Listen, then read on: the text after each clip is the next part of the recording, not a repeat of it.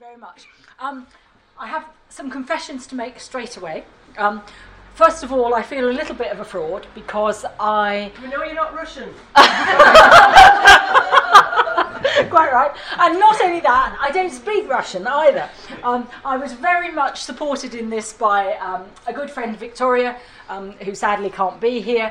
Um, but I do feel, even so, that there are likely to be things that I say that you don't think are true. Um, perhaps they weren't true at the time, and they're not true now. So please do feel free to interrupt and to take issue with the things that I'm saying because I'm aware that what I'm presenting is quite secondhand and some of it may be out of date. Um, we were advised to make things um, interactive, and that's what I'm going to do. I've actually got a whole hour, which is slightly daunting. Um, so there are four activities, and I do hope that you will feel able to do things in little groups, and hopefully we have a range of expertise on Russia that we can tap into in small groups. Um, another thing I should say to you. Emily is quite right. I now work at the Centre for Education Studies at the University of Warwick, and unfortunately, my PowerPoint still has the Institute of Education on it. And this is not me being lazy in not changing it. I tried, and then I realised that I lost the Herzen State Pedagogical University logo, and my technical skills aren't good enough to be able to alter this without altering that. so I'm sorry that it's it's not completely up to date. um, excuse me. You are going to get the PowerPoint, um, I think, at the end, and there is going to be some activities, but I have deliberately not given you things in advance because some of the activities I want you to do some thinking about. Um, and those of you either giving the presentations this morning or paying close attention will probably get brownie points because some of the things that I'm saying, I'm going to ask you to compare with what you were told this morning um, to see how far they overlap and where there are any differences. Okay.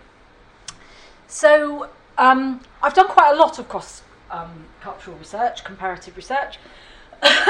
I'm told reliably that it helps you understand your own context better if you research in other places.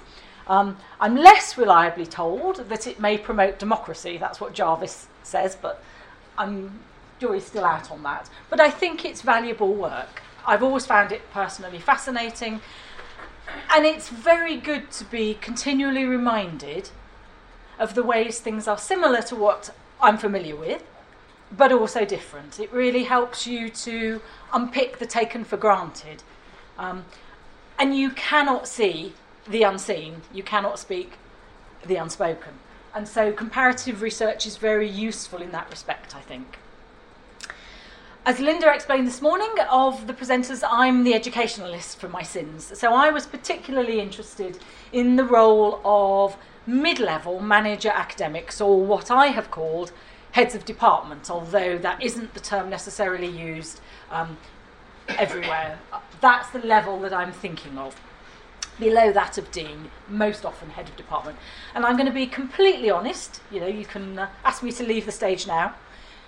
This is small scale research. It was an opportunistic sample. There were only 11 people. I got rejected from higher education because it was too small a sample.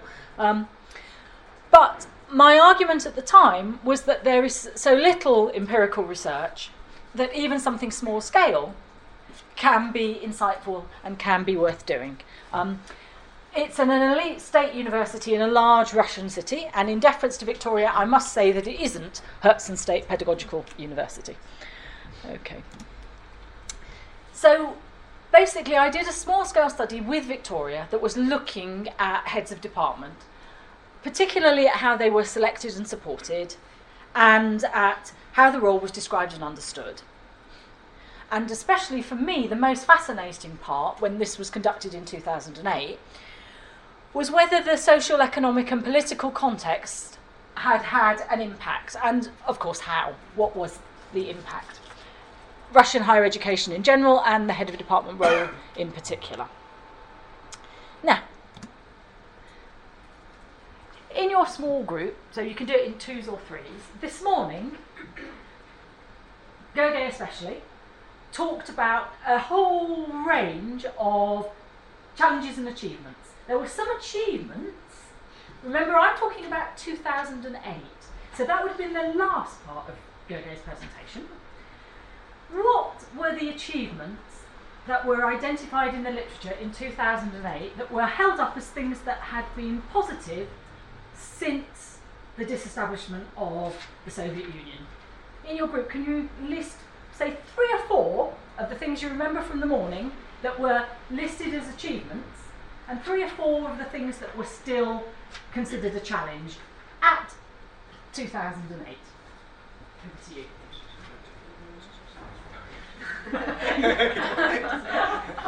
I think you have to basically, um, if you can remember, what were the things that you could identify? Are you up?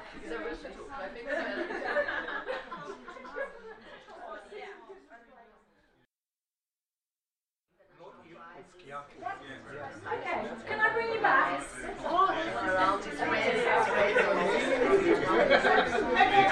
Justin is ready. She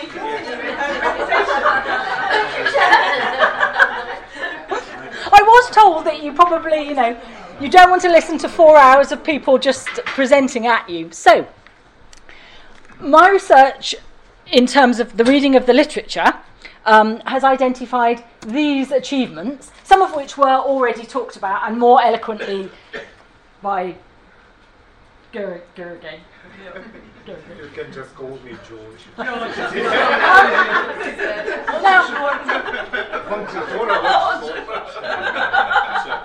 I may have misheard or not paid attention this morning, but I thought there was one thing in this list that wasn't mentioned um, this morning.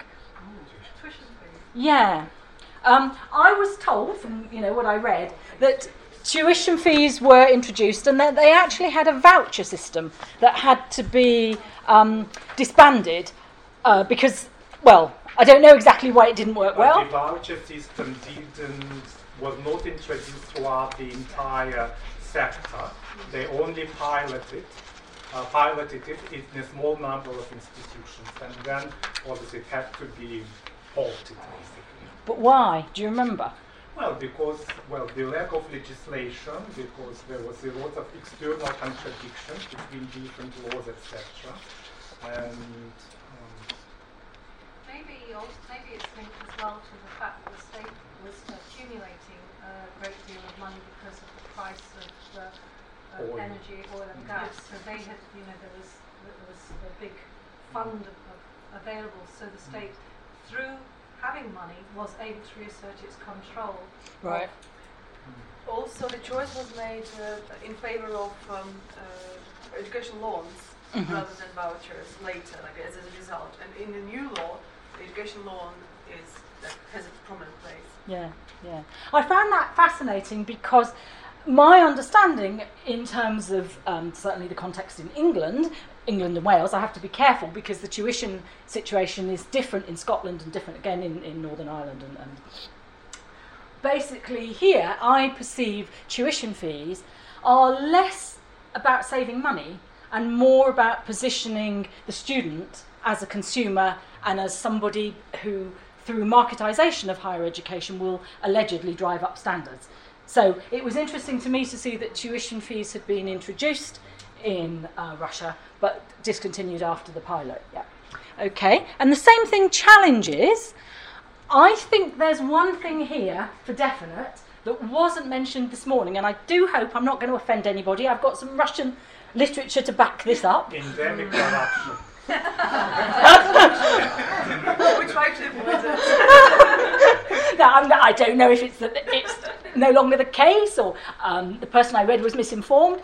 If you're interested, I think I've cited um, the paper that we published, and that's got all the references, but Osipian wrote extensively, and, and other authors too, about what they viewed at that time as endemic corruption. Um, did you want to say your question about uh, other challenge? You came up with a very good challenge about agency and structure, which I thought was informative. See, I, I'm sorry, I, yeah, I like to. I see my mission as uh, um, romanticize all challenges uh, um, in Russia. Um, mission as I live here. I'm from St. Petersburg um, in Russia, and I work for University of Bedfordshire, by the way. Um, well, so I've, I've- done various things, and I started in business in Russia, but then now I, actually social science and education is my field. So, so in a way, it challenged me and forced me to look at things differently, right? Um, so, uh, and we talked about cheating, um, and, and uh, um, cheating isn't like obviously various levels of corruption, but but here I'm, I'm actually very much interested in individuals and individuals and agency, that sort of stuff, versus system, etc. So, so I uh, tried to explain to a couple of people um, in England how, let's say, what would be seen as such a negative, let's say, concept of students cheating or sort of higher achieving students um, helping lower achieving students, in, um, seen as so unethical um, and, you know, sharing uh, individual work or not producing individual work. In terms of Russian culture, at least certain aspects of Russian culture could actually be seen um, framed as agency versus structure. So, so that would actually be expression of individual agency, um, right? Helping it, um, and I was, I was, uh, as many of us here, at least the Russians probably who, who, who you know, who, who now have jobs in education. I was a higher achieving student, so not, not, not to, not to share your work, you know, with students who achieve lower. You know, you, you'd be the worst person in the classroom. You know, you, you would not be a good human being. I wonder I if that's linked to to sort of Well, a collectivist society. But, yeah. but in terms of this, um, ethics, like I said here, it would be cheating would be seen so unethical. Mm. Whereas I don't know how, how it is now because I've you know I, I just go back for very short periods of time now. Um, but um, it's very hard to explain it in terms of let's say um, um, your identity and your origins and how even ethics ethics alone could actually be uh, such a different thing across cultures Yeah. you Okay. know, so that's that's what I wanted to say. That actually, um, yes, cheating would be a part of corruption, but at the same time, from social science or even like anthropological point of view, it could actually be seen uh, from a certain angle as ethical when um, it comes to individuals. Yeah. Why wouldn't you Yeah. want to help other people in your class? It's actually a very individualistic and competitive thing that says, you know, it must be my own work and I mustn't help anybody else do better. Well, in fact, it comes from the Soviet tradition as well, right? When uh, the uh, overachieving students were even forced or encouraged to help the uh, less achieving students. So it is a big part of the Listen, culture, no? helping and cheating. Well, It's okay. different- Pro- Probably should separate, probably should separate that. that I agree. different from corruption, by the way. Yeah. yeah, I would say so as well. Well, it's well documented corruption in Russia Yeah. in general and in higher education in particular. Um, I've done some research with Paul Temple, I think in the early notice, where we looked at corruption practices in higher education institutions, and, and cheating could be seen as part of corruption. But it was more, more we talked mainly about bribery, price list circulating in institutions before the exam and test periods and things like that. Yeah, and in a way, maybe in the Russian system, if you didn't take bribes, if you didn't use your individual personal position of power, then you would be seen as a loser. Yeah, Maybe, yeah. yeah. So I don't know what the situation is like now because, and I think these government regulations about imposing stricter financial controls, they, even though they were part of the larger policy, but they were really targeted at the higher education system as well because higher education system in Russia was considered the second most corrupt sector mm-hmm. after the police. Yeah. After. After the police. Oh, Police police. service. Okay, all right. Okay. So Thanks really, thanks for all the contributions. And Georgie, you've brought me nicely to the second activity in terms of that was in 2008, and we've talked and heard about various reforms since. And I wondered if people could now spend a little bit of time, hopefully with a Russian experts, if I can characterise some people in the room like that. You might want to sit in separate seats. You know, We- like we are sitting further away. Oh, How far the achievements and the challenges that were identified in 2008 are still prevalent in 2016, and whether some new challenges have emerged. We've already talked about 500, but there might be others as well. So I'm handing round a sheet that, for, for ease. I think there's, there's one for everybody. All right. That basically lists the challenges and the achievements that you've already had and asks you now focus on 2016. This is where those who are Russian experts uh, come to the fore. Which achievements have been continued, which have been rescinded, because the thing that I definitely learned from this morning was the way that progress is very much back and forth. Some things get tried and don't get taken up. So, which achievements have been continued, which have been discontinued, which of the challenges are still there, what new challenges might have emerged. Okay? You probably want to arrange yourself in a slightly bigger group so you have somebody who thinks of themselves as a Russian expert amongst you. Okay, I'm going to bring you back. Um, I was told when I went to Russia that it's expected the lecturer will lecture, and people who don't and who don't cram in content are slightly looked down on. So I hope you can bear with my somewhat unorthodox style. There'll be an opportunity for questions at the end, so I'm not going to ask at this point for any new challenges that you have identified, but we might return to it at the end when we have some time for questions. Because um, I'm trying to get the balance between uh, content and process right. You'll be very familiar, I think, uh, with the literature on managerialism within, I want to say UK higher education, but more and more I think I now need to say English and Welsh higher education. Um, these elements are very familiar to you. Um, and the legislation that we've had, particularly the white paper that says uh, students at the heart of the system, have driven marketisation, I would say, to a new level. Um, and this has had a huge impact on the way that universities are organised, um, and to a lesser extent, perhaps, academic freedom and autonomy. And I was curious to know whether there was any semblance of this new managerialism. I put UK actually, I think it ought to be England and Wales now, within Russia. And I found some authors arguing that that movement was also discernible within Russia. So that discourses of accountability, efficiency, and effectiveness are emerging within Russian higher education. And that um, academics perhaps are being sidelined by academic managers, by entrepreneurial members of university staff aimed at increasing revenue. So there was some evidence um, for those same elements. So then I focused specifically on uh, Russian heads of department, and I read as much literature as I could. Some of it was in Russian that Victoria happily summarised for me.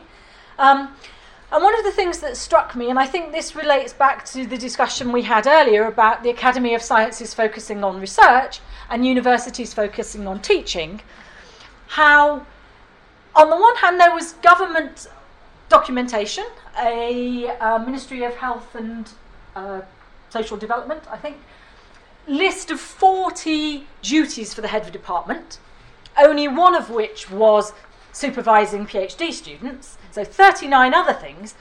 But these poor people got a reduction only in 10% of what I would think of as an already massively overloaded teaching commitment. So they were ordinarily teaching 500 to 800 contact hours, which struck me as massive.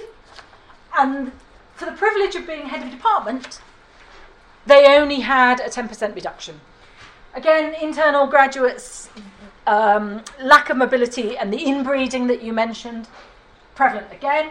And I was also struck by how many people were older, should we say. So 28% were over 60, and I got the impression um, there was a certain reluctance on the part of Russian academics to retire um, at that time. Not, don't, don't know if that's the case.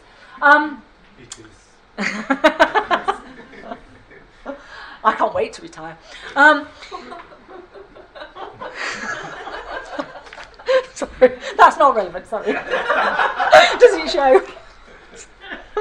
Basically, there is quite a substantial body of literature coming from UK universities about the role of um, the head of department. There's a very famous study that Rosemary Deem and colleagues did about 15 years ago now, an ESRC study that identified three categories of head of department. The career track manager who really wanted to do it and saw it as a springboard to bigger and better things in the dean's office and then maybe even vice chancellor. The reluctant manager who did it because nobody else was able to do it or they would do the least worst job.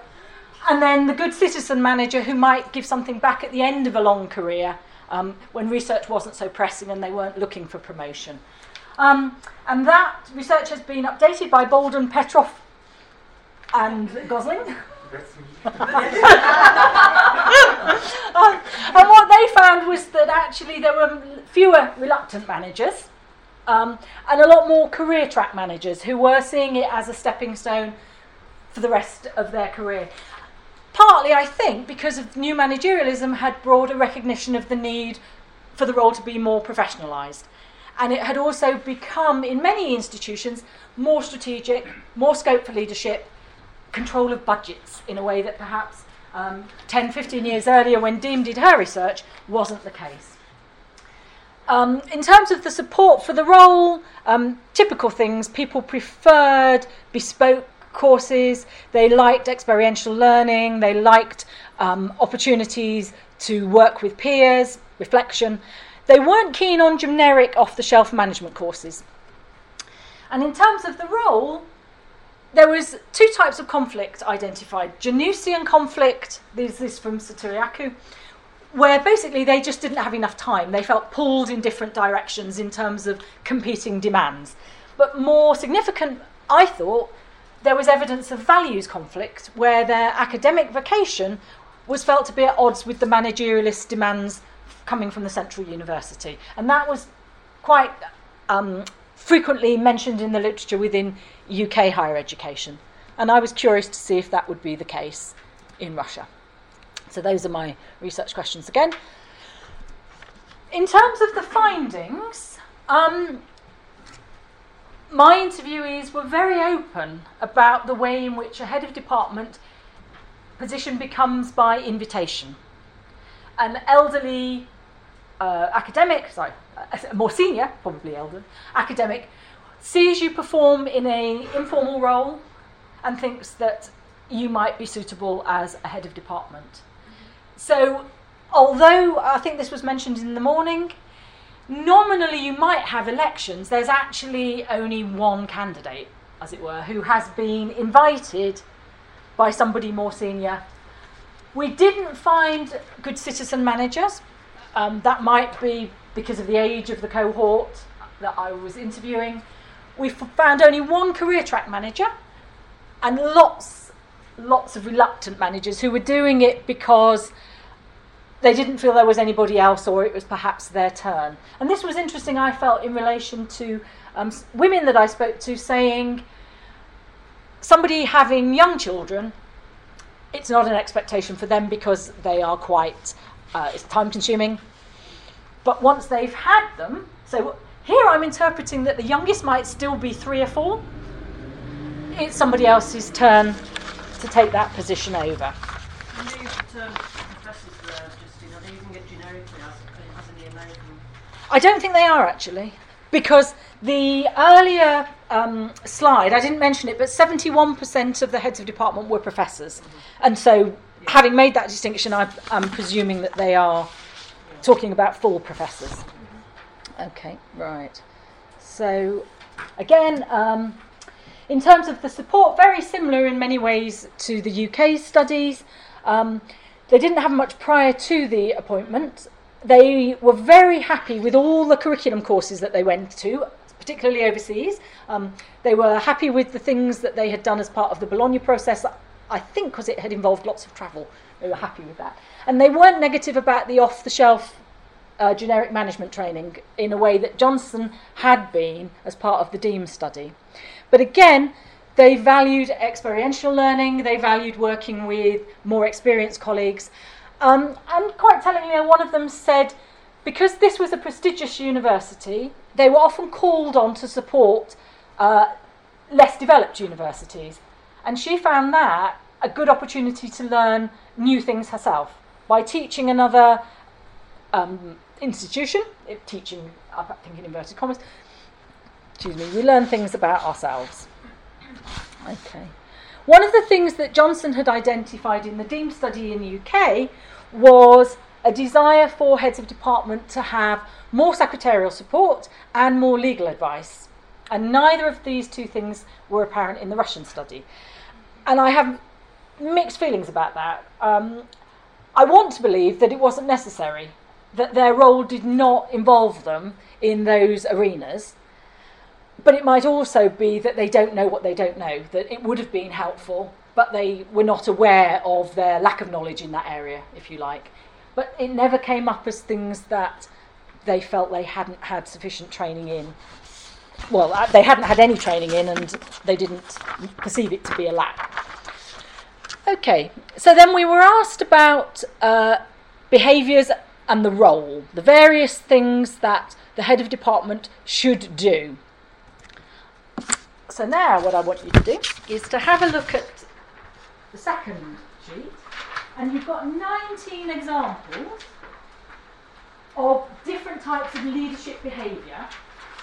13 of them were identified by a study, well, a meta analysis of literature by Bryman in 2008, looking, um, I think it's fair to say, at Western literature.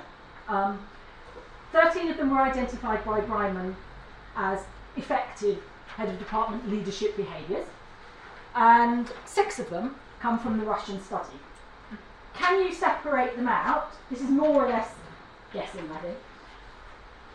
And occasionally there's overlap, so clearly one of them is from the UK study and one of them is from the Russian study. But reading it through, can you identify which you think were identified by Western literature, if you like, and which were identified by my Russian study? Ooh.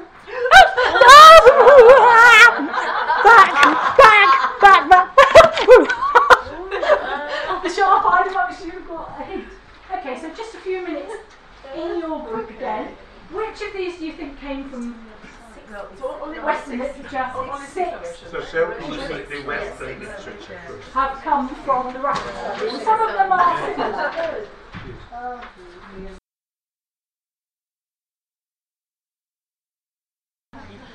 So these are the things that were identified um, specific to my Russian interviewees. Um, now, there's an element of possibly telling me the things that they want me to hear, but um, these. I don't know. I saw you coming, Justine. Sounds like they've been trained. they, they've had some, these people had some training. I can see it. But and it was interesting. We had one group who said this must be for the UK because this isn't something that figures. Because we were talking before about universities um, being in Russia focused on teaching, um, but actually it came from them. Um, yeah. Okay. So there was also. Um, Mostly there was consensus across the 11 people. What was interesting to me was that those who were heads of department themselves didn't seem to have a different perspective from those who weren't heads of department, who were lecturers and senior lecturers. Um, of course, I don't want to make too much of it because it's a small scale, but um, there didn't seem to be that division in thinking. But the one area where there was a range of opinion was upon how much scope the head of department had for setting their own vision and how much scope they had for strategic leadership. Um, they did talk about lounging. There was a 92 year old head of department um, that they were familiar with, and they talked about lounging, um, which I think at that age is probably understandable. Still picking up the salary. Um, and basically, so they were um, a divergence of opinion about rowing or steering. And they used a metaphor about the head and the neck, which I'd not heard of before, but um, yeah, apparently the head is the husband and the neck is the wife. That's how it's normally used. and the point they were saying is that the neck has some control over what the head sees. Um, yeah. Oh, sorry, that's the wrong one. Come further back. Yes. Yes. So basically, the amount of innovation was limited, but not completely constrained. Um, so there was the head and the neck metaphor, but a stronger um, expression of this was somebody who said that you have to be the nose of the ship and you have to be seeing into the distance, um, perhaps in 10 or 20 years' time, which, given the amount of um, change, I thought looking 10, 20 years' time is probably very optimistic in a Russian context, perhaps. Um, and then there was somebody who was of the opinion that depending on your department, you'd have to get them by the scruff of the neck and actually do a lot of rowing yourself. You couldn't leave it to other people. Um, and what I took from this was that, understandably, fairly obviously, they were looking for situational leadership that was influenced by the context of the department, the people you had within the department, um, and the institution that you worked in, in terms of the amount of flexibility that you within the department, as a department head, had. And then the final thing that I asked them was about the impact of social, economic, and political context. Because this was a range of people, some of whom had actually worked during the Soviet era, um, and some of whom had been educated since then. And as we saw, I think, from Gergely's uh, presentation, absolute centralised control.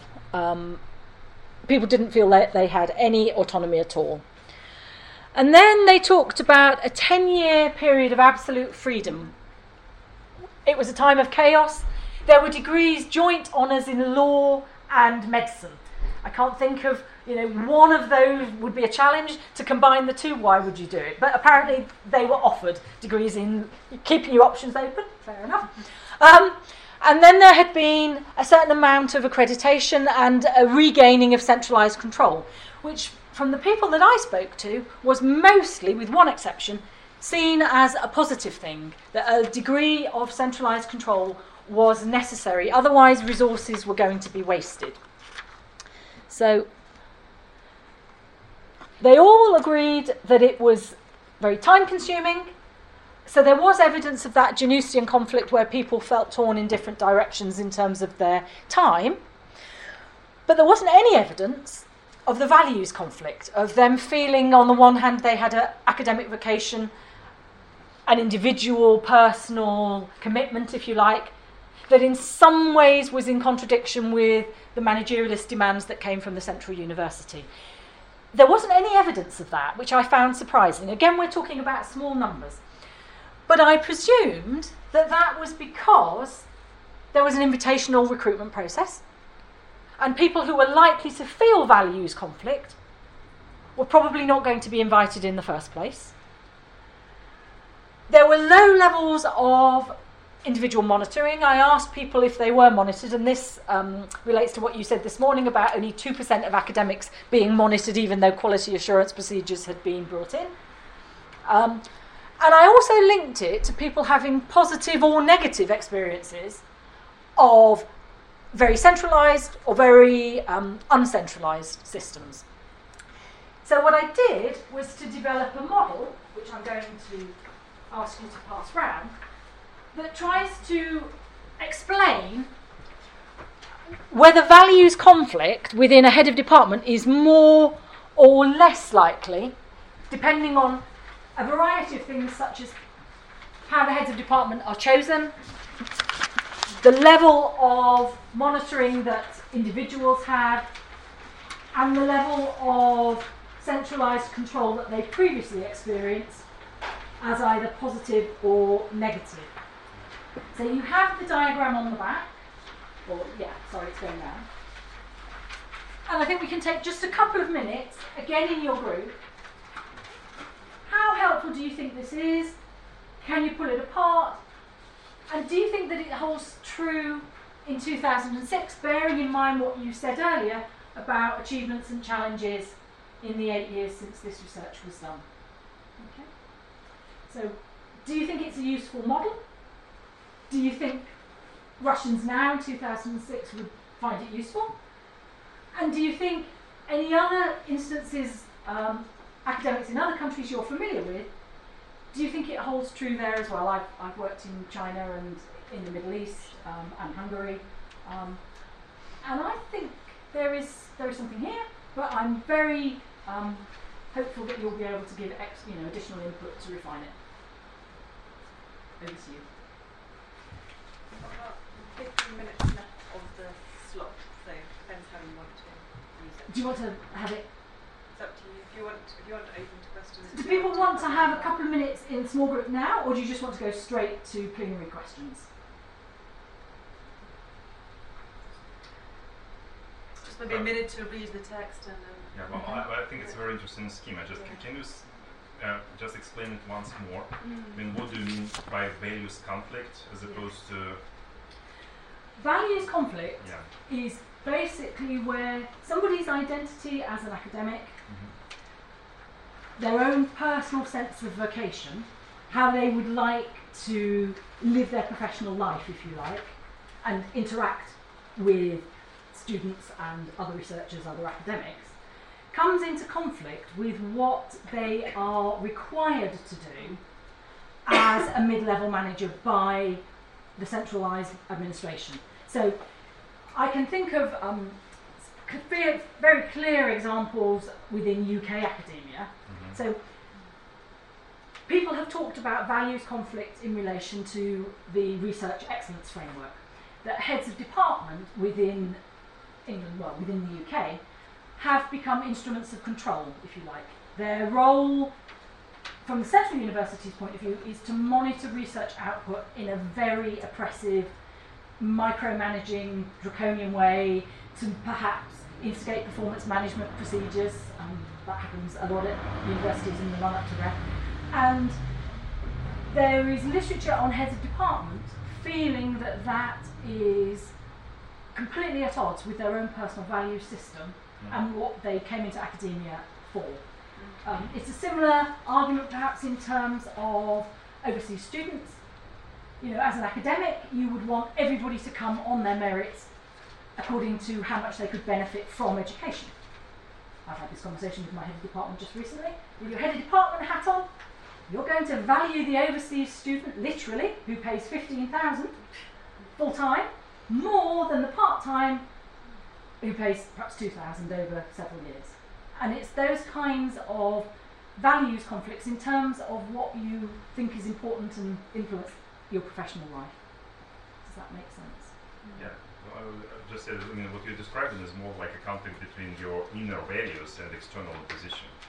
What you are told to do, and what you would rather do if you had the freedom to do that, Yes. right? But I think, you know, some academics would say in other systems that they are familiar with, the extent of that conflict is not as great because the external impositions are n- less at odds with their own values. Hmm. So I think there is some evidence that within the UK we are, I think, at, at a moment of quite acute tension hmm. in the discourse of new managerialism, and that heads of department, particularly, are at the sharp end of that in terms of their monitoring of the faculty in their department, or the, the staff in their department. And if I could just add a point, Lucy, about the research excellence framework, I think it's more than just staff being monitored and, and driven, but also the, the very nature and the purpose of research. Um, and the performativity aspect has become very dominant, um, especially impact and, and that sort of thing in, in the short term, rather than research that's driven by curiosity, um, which is you know very traditional in, in, in the academic kind of uh, value system. So is that enough for people to spend a couple of minutes? Have a, yeah, sorry. We haven't got any good citizen on here, have we? We gave the Deem threefold classification. and actually, the good citizen, I think, these days is more common than reluctant managers. As we are Yes, with the true, yeah. rotational heads. Yeah, Um, and really ought to yeah. Also, um, I think, I mean, the way they're formed, uh, the way the, the, the categorization is done here, I think both career track manager and reluctant manager would be uh, would have a higher uh, level of value conflict in the respective columns, right? So career track manager would probably be not very happy with uh, I don't know uh, invitational and not merit based uh, Right, uh, right. appointment. So I would put high level conflict here as well. Okay. Yeah. Yeah. And reluctant manager, manager will not be happy with um, um, high level of surveillance because he's just doing what he's asked. And uh, Okay. uh, I just don't see how this is lower than, uh, like how left column is lower uh, level of conflict than the right column. Or maybe I, I misinterpret the table. My thought that values conflict would be higher when there were higher levels of surveillance relates basically to academic freedom. So that in systems where there is a requirement for staff to experience a high level of surveillance, there would be higher values confident, uh, conflict in that the head of department would be um, reluctant to engage in that high level of oversight. But maybe if they're a career track manager, th- they take it as a given and they don't see it as encroaching on academic freedom and stifling creativity. Uh, Just, just the, they can be interlinked and Yeah, mixed yeah. Sometimes. I think maybe given that we've got, only got 10 minutes, Yes. um, we could open um, to comments and questions either on uh, I Justin's should down. diagram or on the rest of the presentation. If you can make your questions relatively short. Um, Make the answers and again, wave at, wave at me um, as you think of questions. Start with you, yes, please. Yeah, my name is Farida. I'm a master's student in Leeds University, and I actually read your article, and I have more question about the model of research. Uh, as I understand, it was the research in focus groups, right? And uh, the, is this hot, like HOTS? They were like line managers of uh, the lectures, or all of them were from different departments? Um, because it was an opportunistic sample, it was basically who was available on this day. And what was interesting to me was that there was one where there were heads of department uh, from a range of departments and no lecturers, senior lecturers. There was one where it was a mixture, and there was one where it was just lecturers and senior lecturers. We basically said there will be um, chance to take part in these three slots. And possibly because the numbers are so small, there didn't seem to be um, any noticeable differences in what the three focus groups generated. Uh, so they were quite similar to each Yeah, other. yeah. Yeah, and also one question: Did you have opportunity to like uh, assess quality of management in uh, Russian higher education? No, no. Not at all. This, you know, this is entirely self-report. This is why it didn't get. It got rejected from higher education, taken by compare. No, I mean, of course, it would have been better. It would have strengthened it definitely to have had some observations, um, to have some more triangulation, most definitely. But we went with what we had. Thank you.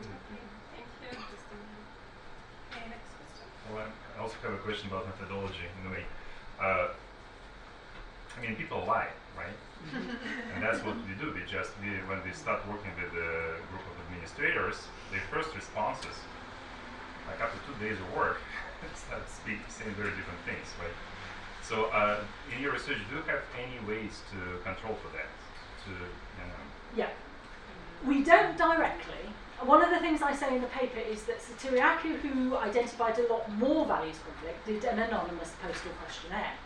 So it might be that people felt able to be more honest. The only thing that I can say in my defence is that in other areas, when people were talking about um, elements of the job that they didn't like, like meetings, they became very animated and they were quite negative and actually one person shouted. So I took from that a small comfort that people felt comfortable enough. Admittedly, they were um, attacking a target that's uh, safe, if you like. They were talking about hateful meetings and having to waste loads of their time. So, but yes, there are holes a mile wide in terms of the methodology. Yeah, But, you're- but you can actually say your sample is quite representative of the. I could really say that. What you Well, say? anyway, because you said 28% of your heads of department were they were over the age of 60, Um, and and, and, and in overall in Russian higher education, I think, if I'm not mistaken, maybe things have changed. 25% are over the age of 60, yeah. which which is not favorable compared to. To the to the English system or the UK system, where nine percent only are over the age Right. of sixty. You know, and anyway, my question is, uh, how much remuneration for this head of department? You said they had a very limited reduction in their workload in terms of their teaching, etc. But are they being remunerated?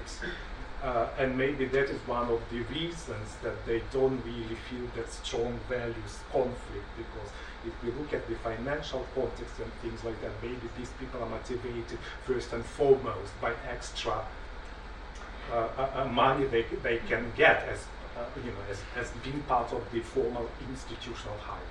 Um, one of the things that I meant to say, but of course the, the paper's longer than the presentation. Um, the people identified that there were differences according to the prestige of the institution that were extremely marked.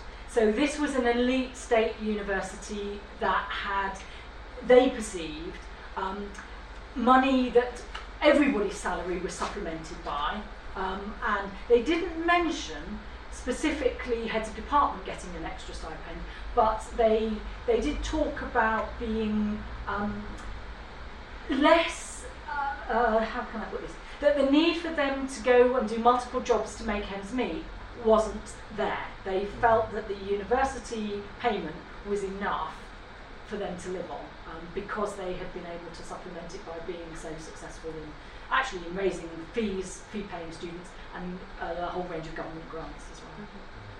So they didn't mention being paid a particular s- you know, extra stipend for it.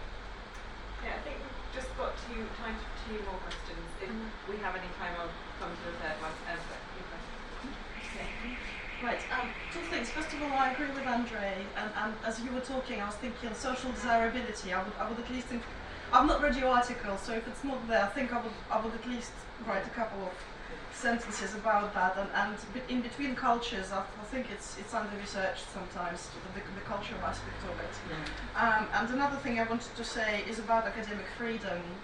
And, and, I, and I do, I mean, having worked in, in UK higher education for the last 15 years, um, um, it, it is quite striking how obviously academics value it. And obviously they, they often perceive themselves as belonging to an academic community rather than an institutional community of practice, let's say, and therefore they take their uh, directives and inspiration from the academic, from the disciplinarian community of practice rather than the institutional, obviously. Um, but I wonder whether, and this is just me going by um, sort of what I know um, non-scientifically, whether it, um, considering, and if, if, if we look at sort of how, how Russian higher education developed um, in recent years, and if we if we decide that let's say 10 years of chaos are not necessarily 10 years of democratic freedom, so what we may be seeing then uh, is is um, um, how there is still a way to go for academics in Russia in terms of um, um,